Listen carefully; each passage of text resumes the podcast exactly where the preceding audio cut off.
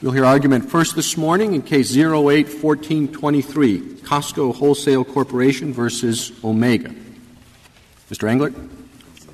Mr. Chief Justice, and may it please the Court. This case is a repeat of Quality King v. L'anza with only one pertinent difference. Both cases involve goods not authorized for importation into the United States.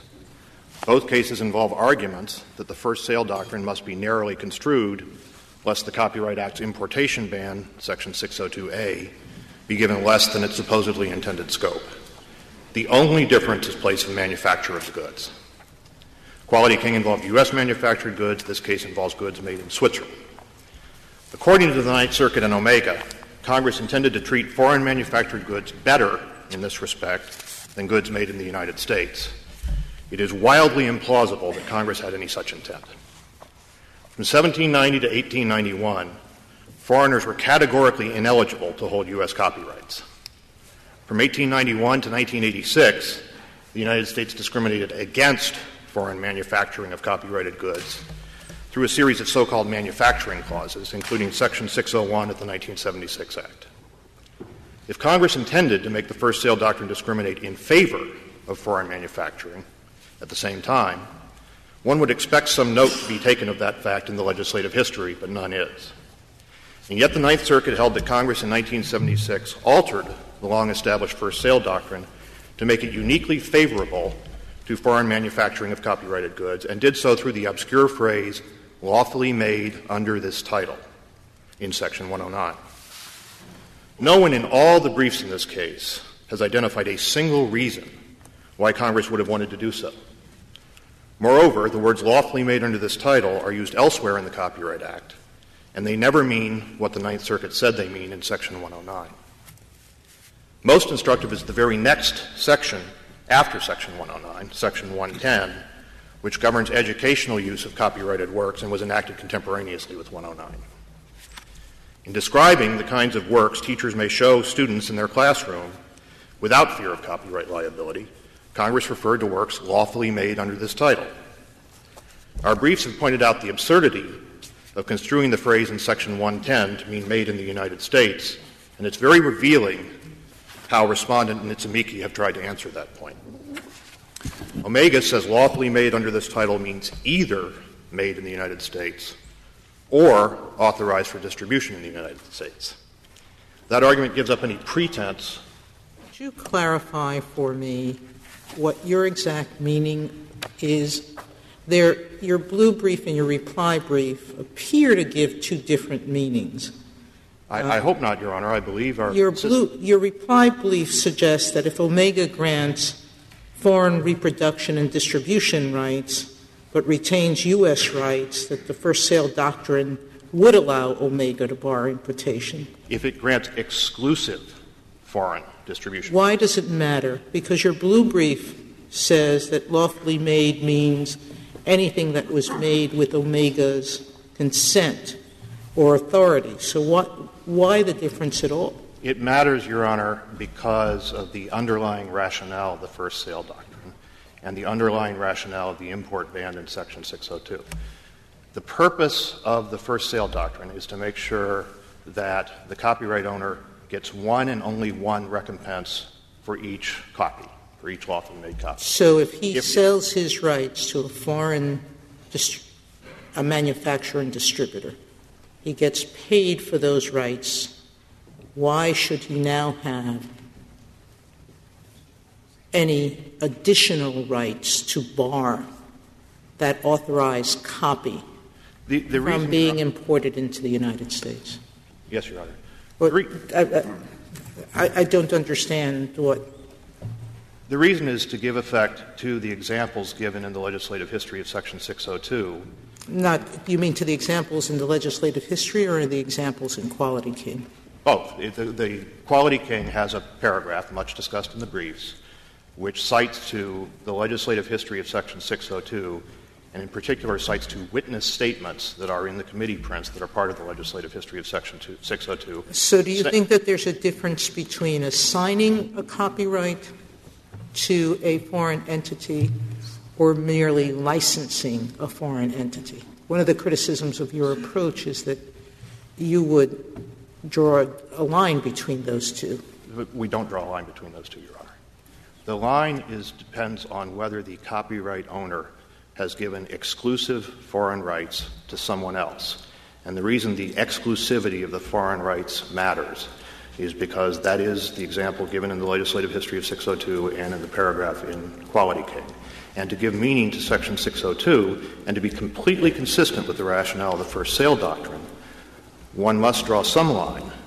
Drawing the line between U.S. manufacturer and foreign manufacturer makes no sense. It's not consistent with the purposes of anything.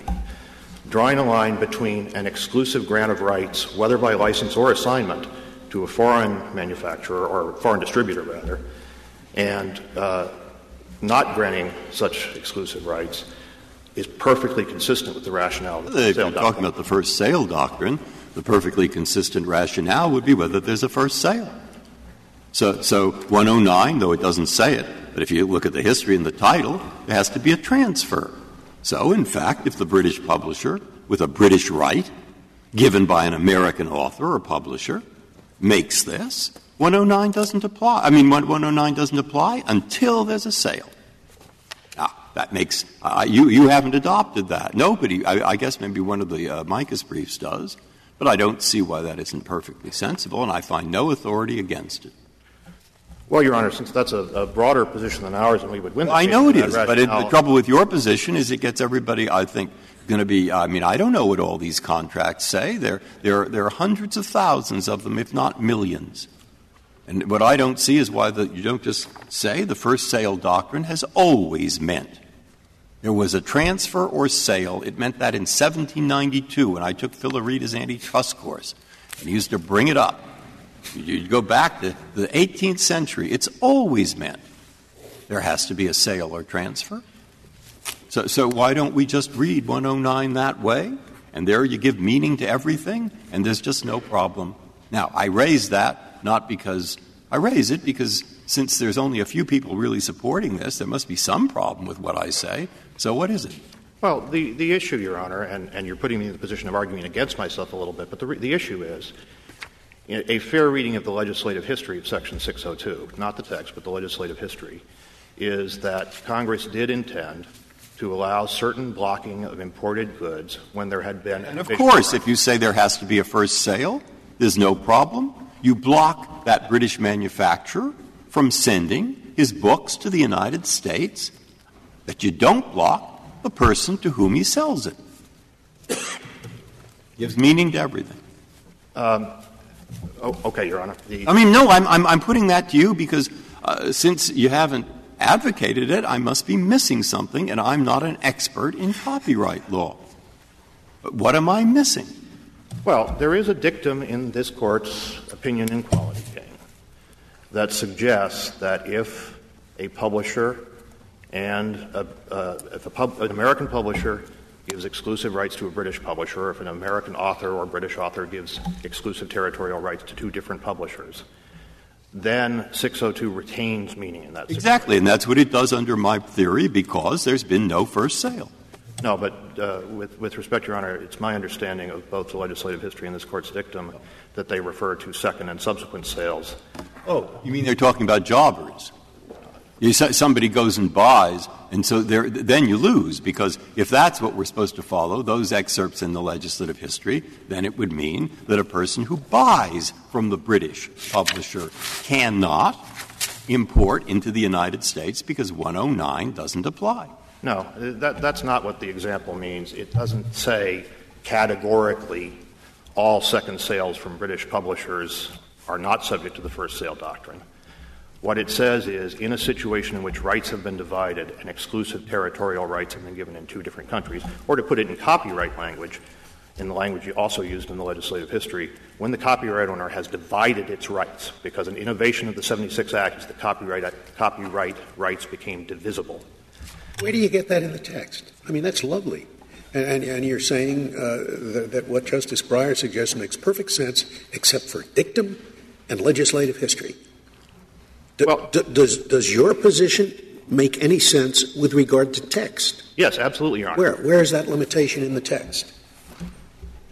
The, the other side's effort to read Section 602 broadly has no support in the text after Quality King. But as talking about your, I, I understand your limitation on exclusive rights abroad versus non-exclusive rights abroad. Where can you possibly find that in the text? You cannot. Oh, well, that's that's the end of it for me. Well, perhaps let, let us. I have to say, I didn't even see it in the legislative history. I didn't think they made a big deal about jobbers. Let, let us talk about. I like history here. Go back to 1792. sure, but, Mr. Englert, would you also talk about what, if anything, 602A1 does? Then it seems 602A2 is is dealing with infringing goods, with pirated goods so, given the first sale doctrine as you construe it, what is what does 602A1 protect? Uh, 602A1 is limited to imports and doesn't confer a private right of action. 602A2, which was enacted after the Ninth Circuit ruled in this case, adds a private right of action and adds exports. But it is 602A2 is a new statute. It was not part of the 1976 Copyright Act. So it, it is a uh, subsection in which Congress expanded on what was already prohibited in 602A1. Now, with respect to text, the text that the court is construing is five words lawfully made under this title. And those five words are used in several places in the Copyright Act, including Section 110 for educational use. The government says lawfully made under this title can mean two different things in Section 109 and Section 110, provisions of the same chapter of the Copyright Act enacted contemporaneously. As a fallback position, uh, the government says there's nothing wrong with having copyright liability for teachers who show foreign made films in the classroom as long as they know they weren't made in the United States. So, for example, showing an Ingmar Bergman film, The Seventh Seal, in class would be copyright infringement, according to the government. Even the people who make movies don't agree with that argument. The Motion Picture Association of America has filed an amicus brief in this case, and on page 19 of its brief, the MPAA says that the, the result the government says is A OK is, quote, a nonsensical and unintended consequence. The MPAA goes on to say there's no evidence that such liability has ever been imposed, but that argument misses the point. We're trying to ascertain what Congress meant by using the phrase lawfully made under this title, not making a policy argument about consequences. And Section 110 remains powerful evidence that Congress didn't use the phrase to mean made in the United States. There's nothing extraterritorial about construing lawfully made in this title as a choice of law clause, which means lawfully made according to standards of the U.S. Copyright Act anywhere in the world. In that respect, this case is no different from Quality King, in which the court rejected an extraterritoriality argument in a two sentence footnote. You don't, you don't really mean. You, your position is that lawfully made under this title means that w- means would have been lawfully made under this title if this title governed. Isn't that basically what you say? You yes. Okay. But there is another provision of the statute, I forget where it is, which, which, which says that in so many words. Not quite, Your Honor. In Section 602A2 and in Section 602B, Congress used the phrase would have constituted an infringement if this title had been applicable, and it says if that such title had been applicable, right? Yeah. I say applicable. I okay, much prettier. Yes, that is the phrase Congress used to express a certain disfavored class of goods, goods that would have been infringing if this title had been applicable. 110, uh, 109, excuse me, and 110 are a different purpose. They're the purpose of favoring goods, goods that have been lawfully made under this title. So, yes, Congress could have chosen to use a variation of the phrase if this title had been applicable in 109, but it didn't. And we are left with the language Congress enacted, but it is co- language that Congress uses at least four different places in the Copyright Act. And we have a pretty good idea that it doesn't mean made in the United States, and it doesn't mean what Omega says it means, which is made in the United States or authorized at any time for distribution in the United States. May I ask you, Mr. Englert, now, I, I see that 602A is now broken into the 1 and 2, and it's 602B that deals with the pirated goods. But what does 602A shelter, how does it coexist with the first sale doctrine? Well, Your Honor, as you know, uh, there is no reference in the legislative history to the interaction between 602A and 109, and therefore this court had to address that question for the first time in Quality King. And the court rejected the argument that 109 is inapplicable to uh, imported goods altogether. The court did say in a dictum, which has been discussed already this morning, that if a British and an American publisher divide rights, then Section 602A does have a role to play. But the court did not say books manufactured in Britain are not subject to the first sale doctrine. But there was a concurring opinion that says that said this case is about a, a round trip and doesn't talk to goods that.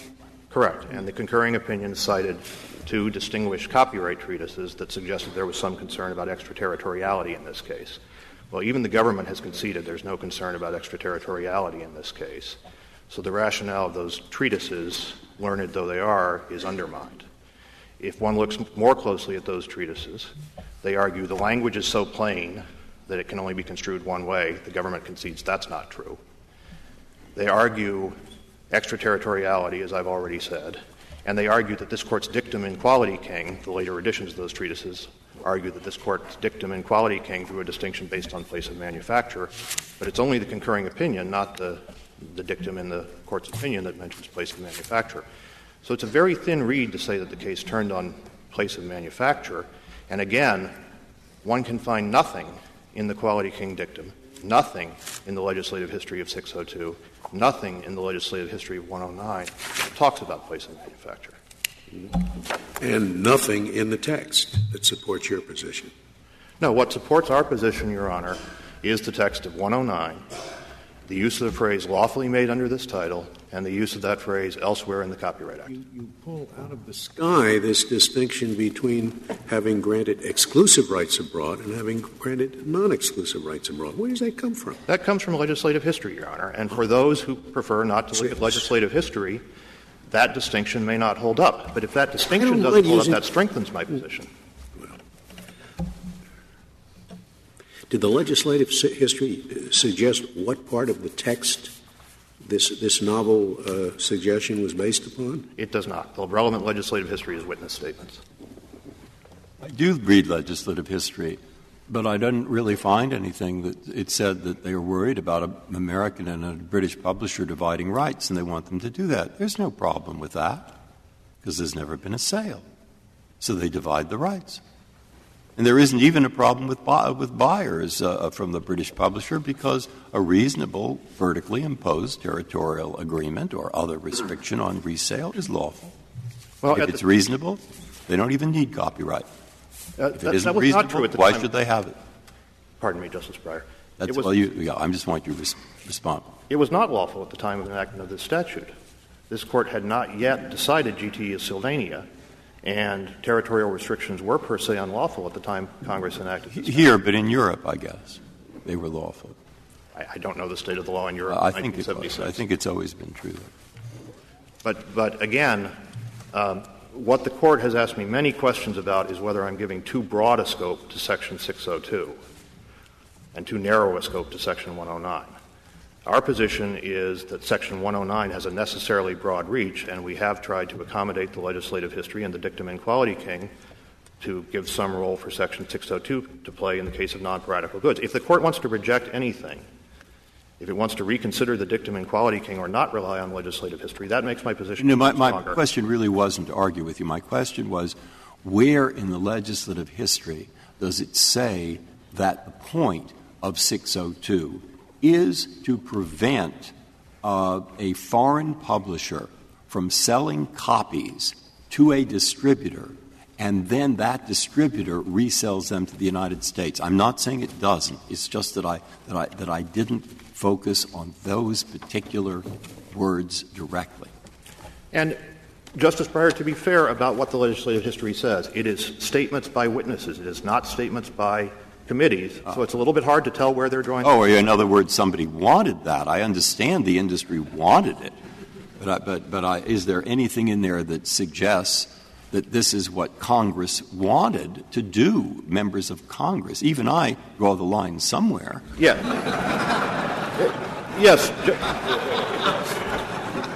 Let me write that down.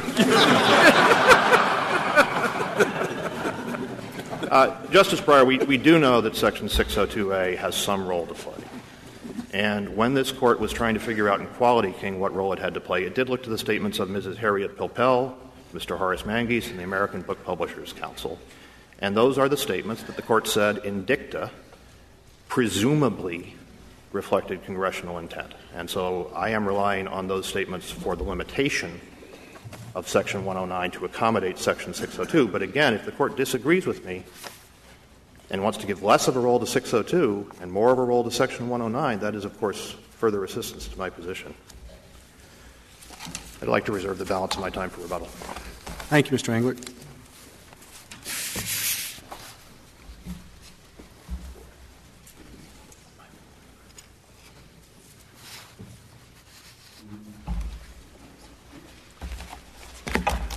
Mr. Panner?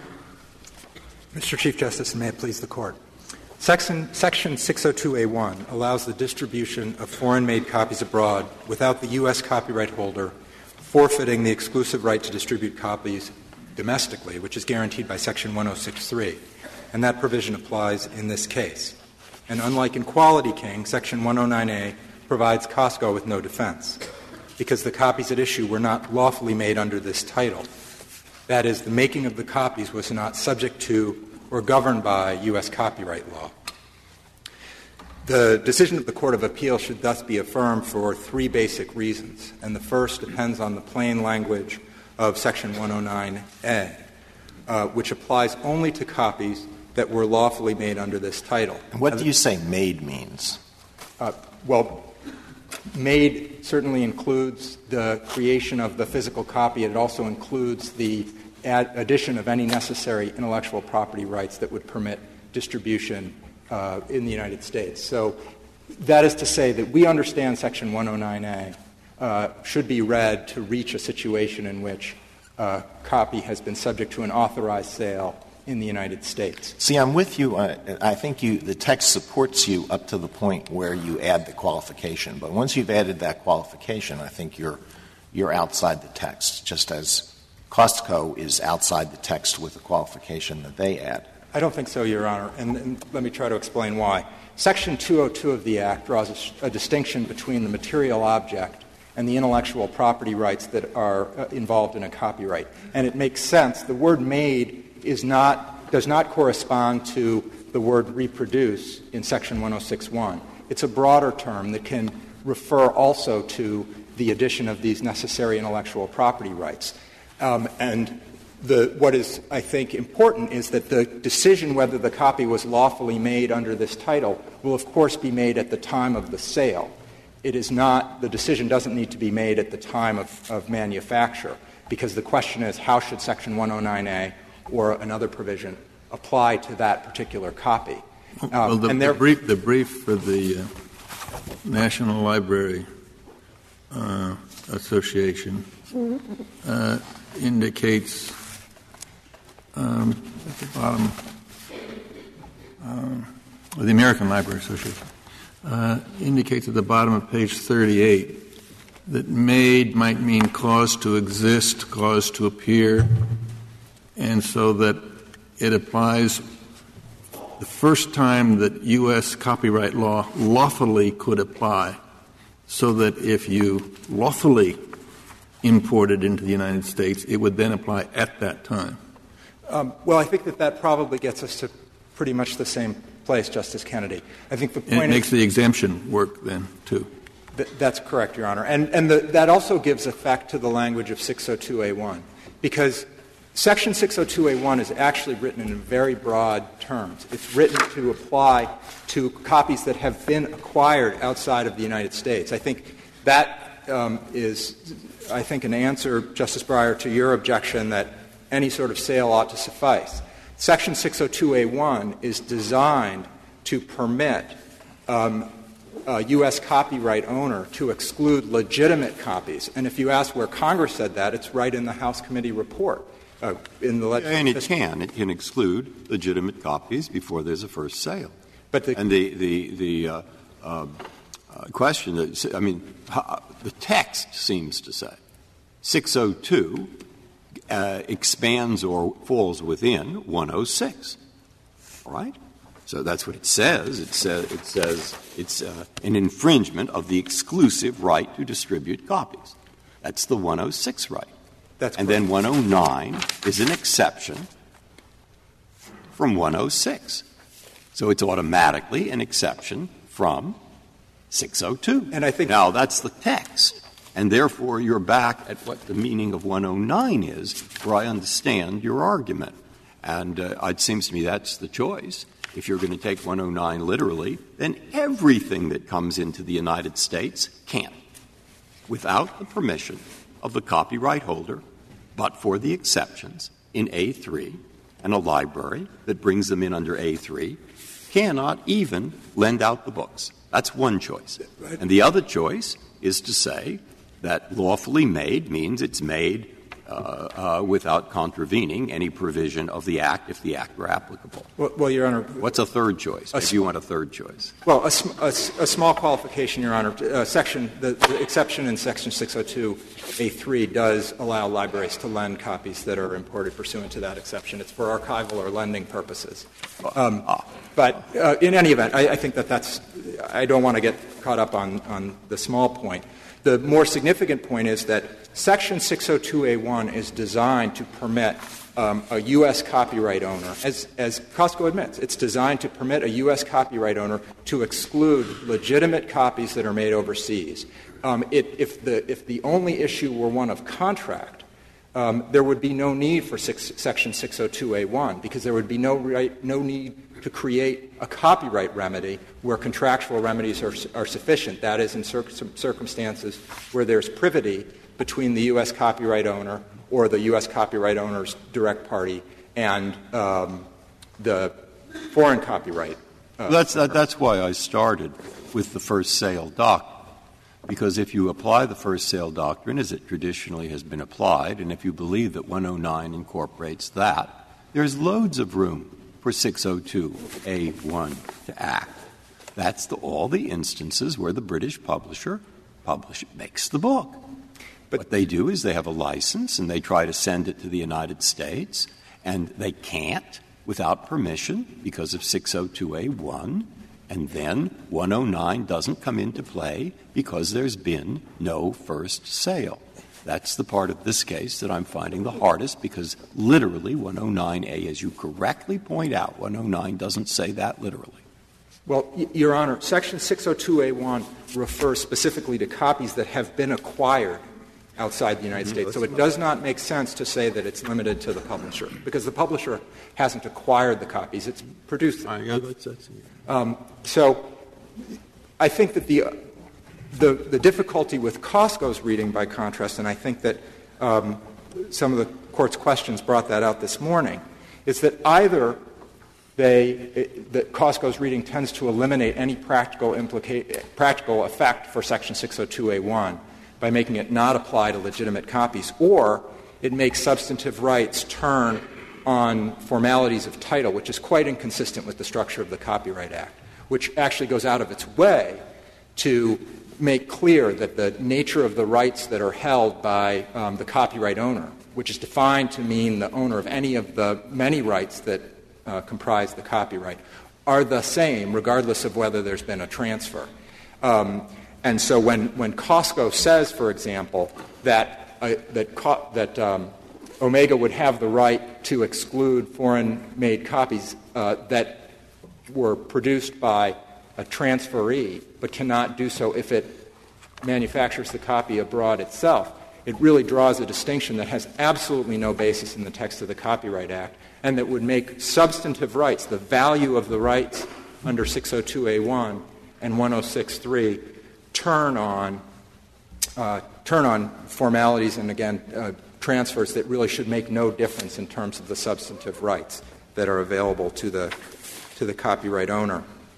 Um, It seems to me, why, why, why didn't they say, uh, um, in, in, instead of lawfully made under this title, why, why didn't they just say uh, made in the United States? Well, Your Honor, um, I mean, that, that's what you say it means. No, lawfully made under this title, you say means made in the United States. it, that is not our position, Your Honor. Our, our position is that lawfully made under this title would include a copy that was, was manufactured in the United States, but that it is not so limited, and that if you look at Section 1E of our brief, we discuss the fact that a, an interpretation of lawfully made under this title to include a copy that includes the necessary licenses for distribution in the United States is a consistent reading, um, is consistent with the language of that provision, and um, gives and is consistent with the traditional understanding that Section 109A is intended to reflect an exhaustion principle. So, where a U.S. copyright owner has exhausted rights with respect to a particular copy by having been compensated for a right that has been in, in, invested into that copy, that can be included in the making. Yeah, uh, that's just not in the text. I mean, like the other side, in order to make your theory of the text appear reasonable, you, you have to bring in a skyhook with, with, with, with a limitation that, that, finds no basis in the text. I, don't think so, Your Honor. Again, there is, because the, the textual evidence is that there's a distinction between re- reproduction, which is the narrow term used in Section 1061, and the broader term that is used in Section 109A, which is made. And again, that inquiry is always going to occur at the time of the challenged sale in the United States. And so the question is, as to well, that you're copy, trying to rewrite Quality King. Now you're saying that the entire premise of Quality King is wrong. Not at all, Your Honor, because in, in Quality King, the, what the court held was that a copy that is made in the United States is lawfully made under this title. Where in Quality King do you see anything in Quality King turning on where the goods were made? Well, Your Honor, the I mean, reason I read the decision that it barely mentions that, if at all. I, I, uh, its whole premise was on what the owner did. Did the owner sell this copy? I don't think so, Your Honor. What, what the, the, there was no challenge in Quality King to the idea that the copy was lawfully made under this title, precisely because the copy was made in the United States, where the Copyright Act governs. This court said in Ardestani case that the natural reading of under this title is subject to or governed by um, this title, and therefore it is perfectly straightforward reading of the text. But, but you don't say that. I mean, you, you bring in this other qualification. But, Your Honor, again, the distinction is between the question whether what the conduct that is being addressed is simply the manufacture. That's the case here. There's all that happened here is that the copies were uh, manufactured in Switzerland and sold in Switzerland for distribution abroad, that does not implicate U.S. copyright law at all. U.S. copyright law provides the copyright owner with certain rights to exclude. It has no right to exclude the making of a copy, whatever you want to say the making means, in Switzerland. And it is for that reason that the Ninth Circuit correctly determined that the copies at issue here were not lawfully made under this title. How often does the situation? But it, it would be lawfully made under this title, even though it was made, you know, made abroad. If what? If it were if, made, for example, pursuant to a license that allowed for distribution in the United States, there there would be an affirmative exercise of the exclusive right that the copyright holder has under Section 106.3 with respect to that particular copy. And so it makes perfect sense to say that that copy is lawfully made under this title because you need to look to U.S. law to determine whether the making of that copy, even though it took place overseas, for example, was governed by, was lawful as determined by the rights that are granted. It isn't the, the making that is rendered uh, lawful. It's, it's, it's the importation into the United States that's rendered lawful by the but, agreement that you're, that you're relying upon. Well, Your, Honor, the making it's the question is whether it was lawfully made under this title. If it was made for distribution in the United States, it could only be lawfully made for distribution in the United States if the appropriate rights were granted by the owner of those rights. And that is why it makes perfect sense to say. Uh, now, what you're saying, you're saying it, whether or not it's lawfully made depends on something that happens after it's made. In, in, a, in a particular case, it might, it might be, Your Honor, but in, in the typical case, let's say the, the Heartland case, if, if a manufacturer has a license under U.S. copyright to, to distribute in the United States, it could be lawfully made at that time. But I think, Justice Alito, you were going to ask a question about how often the situation arises, and I think it's important to point out that there is no case um, that Costco has pointed to, and we're not aware of them, where um, a U.S. copyright owner has sought to challenge resale of a copy where there was an acknowledged, authorized sale in the United States. What we're obviously this is a significant issue to bringing set. Uh, well, they still have they still have that right. You say there's no case, but under what theory of yours do they not have that right? Because if the sale is authorized in the United States, then that copy would be considered lawfully made because it con- includes the license. That copy carries with it a license to be so- distributed in the United States, which would include then the right for a lawful owner to resell it. Um, again, that's consistent with the language of made, and it gives proper effect both to Section 602A1, which is clearly intended to allow uh, the owner of the U.S. distribution right uh, to exclude legitimate copies that were made overseas, and it also um, sensibly construes Section 109A to give effect to the exhaustion principle that underlies it, which is where a U.S. copyright owner has exercised his U.S. distribution rights with regard to a particular copy. Mr. Panner, can you answer Mr. Englert's point that what earthly sense would it make to prefer goods that are manufactured abroad over those that are manufactured in the United States? Your Honor, it doesn't create any sort of a preference. As Mr. Englert, Mr. Englert suggests that um, this is somehow um, pref- prefers the, the, the, copies that are made abroad, but the, in the same breath, he suggests that this will actually um, promote the sale of U.S. U.S. manufactured goods because foreign manufactured goods may therefore be of suspect legitimacy for purposes of resale in the United States. But the key point is that in Quality King, um, this court looked at the language of Section 109A and it said, and, and it emphasized that to determine the scope of the first sale doctrine, that text is what matters. And it said Section uh, 109A applies to goods that are lawfully made under this title. There was no dispute that goods that are reproduced in the United States are lawfully made under this title because one must have a U.S.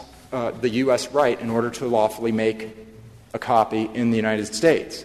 Uh, about the, there's a whole brief filed that traces the history of that language and I think comes to a somewhat different conclusion. Do you want to say anything about that? It was well, on the other side. It was. Well, I think that the, the, the, the tracing of the language is, is helpful, actually, to understand how section, um, the current section 60, uh, excuse me, current section 109A differs from section 27, which is in section 27, what happened was is that Congress codified in 1909 um, the idea that the material object is different from the copyright. And when it did that, it added that language as a tag on to that principle to ensure that it did not end up overruling legislatively um, Bobbs-Merrill. And when the, when the um, Congress recodified the provision in 1976, it actually took Section 202, put it separately, and it, it codified uh, 109A in a way that is significantly different in that it says, notwithstanding the rights under 106.3, um, the owner of a copy lawfully made under this title is entitled to resell it. Um, and that needs to then be read in harmony with Section 602A1, which, after all, was part of the same act in 1976. It must be read in such a way as to give Section 602A1 sufficient room to perform the function that it was intended to perform, which is to ensure that a U.S. copyright owner could protect domestic distribution rights against competition from legitimate foreign copies. And that's, what it, that's precisely what's at issue here. Uh,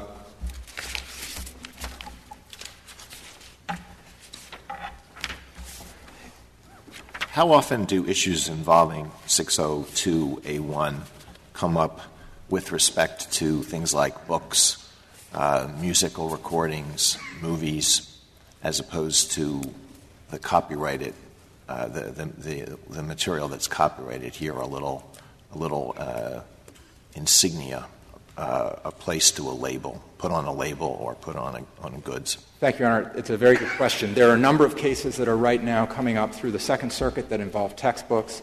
Um, this, has been, this has been applied to all sorts of traditional copyrighted materials, and indeed that's why the amici who have filed in this case are not at all uh, limited, but include all of the traditional copyright industry software, um, publishing, uh, movies, uh, music. And indeed, Costco does not argue that there is any legal significance to the fact that, to the nature of the image or the fact that it, that it is placed on a watch.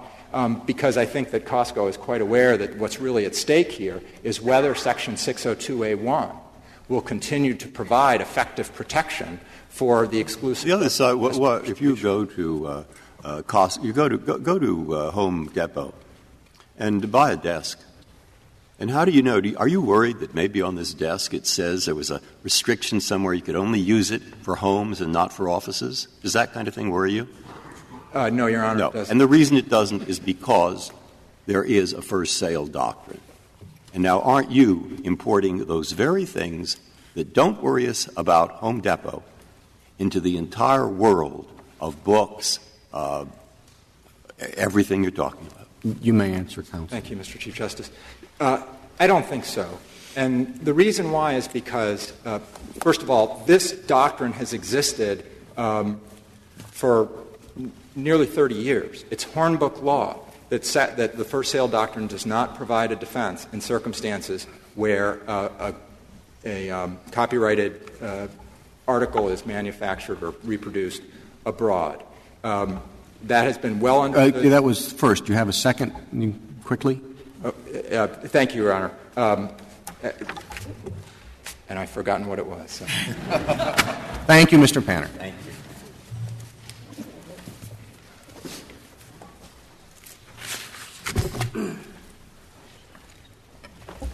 Mr. Stewart?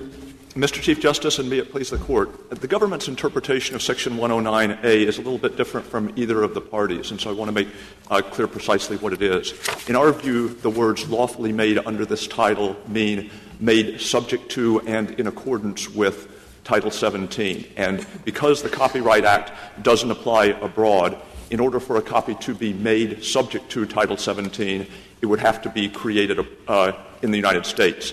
Now, I think our interpretation of the statute still gives it a slightly different meaning from the alternative lawfully made in the United States, because at least in theory it would be possible for the creation of a copy to entail a violation of environmental laws, workplace safety laws, minimum wage laws, etc. And it wouldn't be accurate to characterize a copy made in that way as lawfully made in the United States but it would be made it would be lawfully made under this title because it would be made subject to and in a manner consistent with the requirements of the Copyright Act. Now, with respect to the types of copyright materials at, issue here, the watches are clearly very different from what Congress had in mind when it enacted Section 602A1. But in other respects, what Omega was trying to do in this case was exactly what Congress intended to allow when it expanded the importation uh, provisions beyond restrictions on importation of piratical copies. The idea was to allow a copyright owner to segment markets, to give either retain for itself or to give to another entity exclusive rights within the United States, but give rights abroad to other producers. And it's consequently, we argued in Quality King, and we're arguing here, that the court should construe Section 109A in a way that doesn't prevent Section 602A from performing that function. And the court in Quality King grappled with the question of whether applying the Section 109A to the labels that were at issue in that case would have the effect of negating 602A1.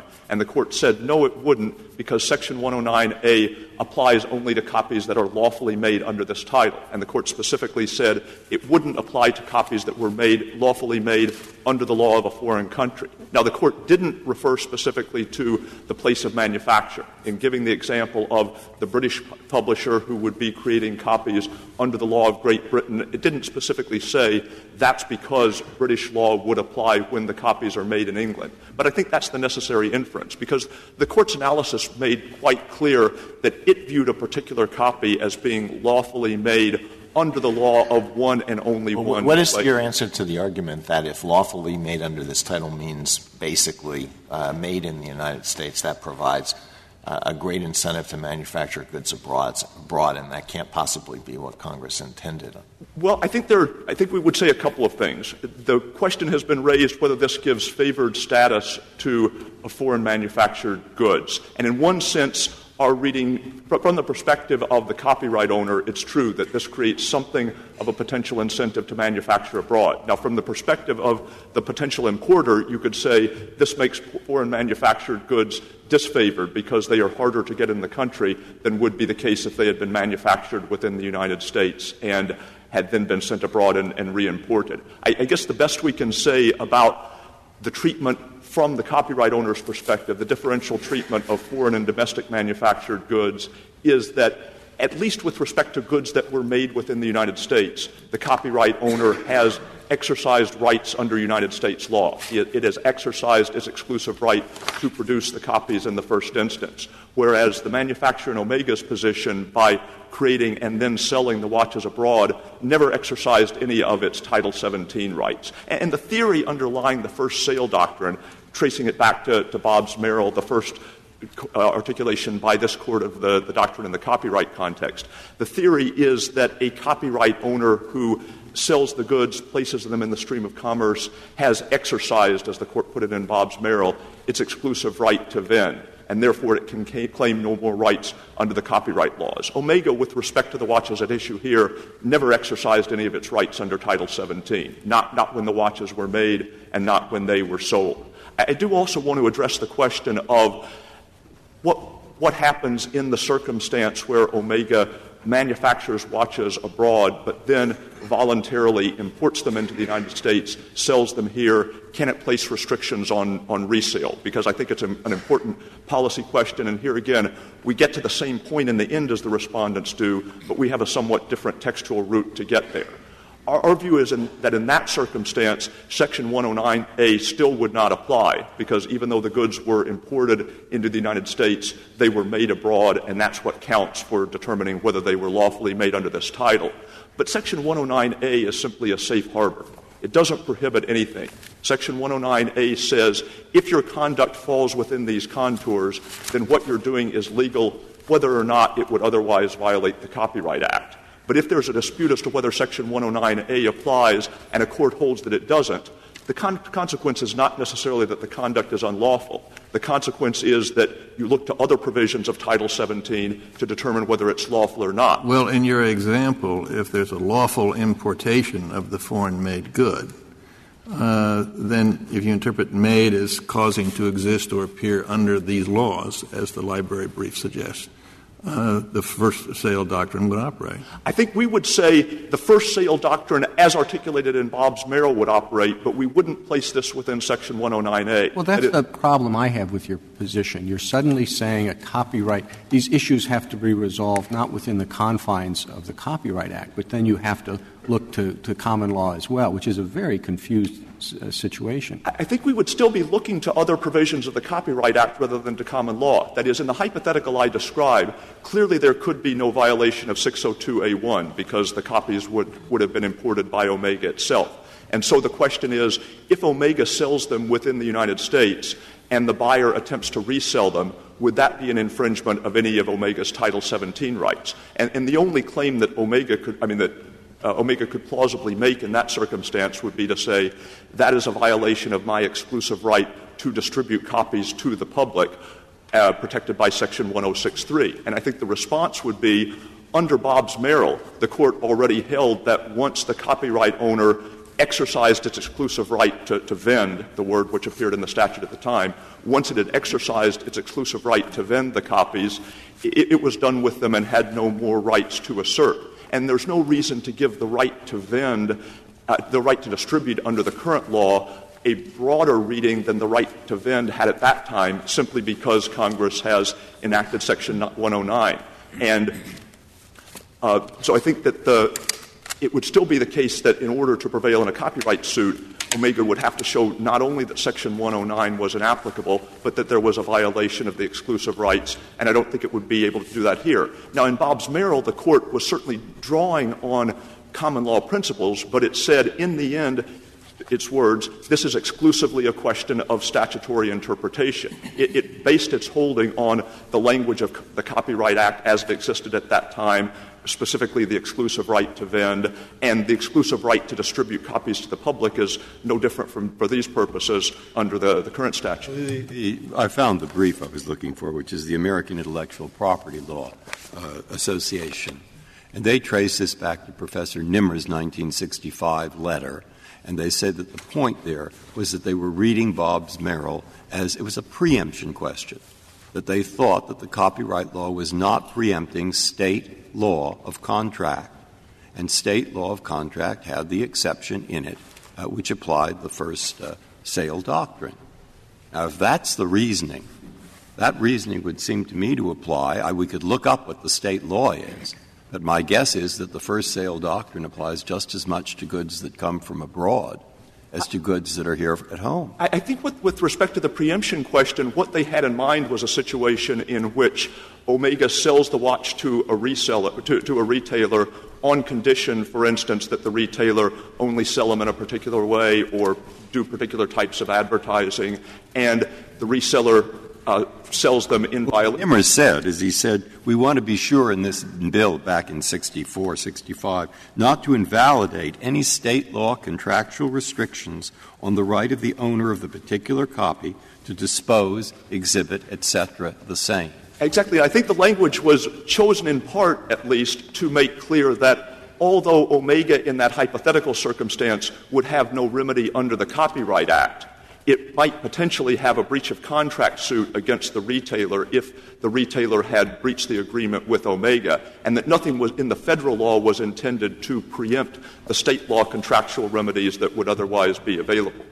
And I think the language adequately accomplishes that. So why don't we let contract, why don't we let contract law control the uh, violations of any agreements with foreigners? Well, I think respect the, to manufacturing or distribution. I think in 1960, may I answer? Very briefly. Uh, because many of the people with which Congress were concerned would not be in privity of contract with the U.S. copyright owner. Thank you, counsel. Uh, Mr. Englert, you have nine minutes remaining. Thank you, Your Honor. Justice Ginsburg asked Mr. Panner what policy Congress could have had in mind to give this different status to foreign made goods than to U.S. made goods. And Mr. Panner's answer, and Mr. Uh, Stewart said something similar, was that in one respect Congress is disfavoring foreign goods under their interpretation by making them harder to import. That's not true.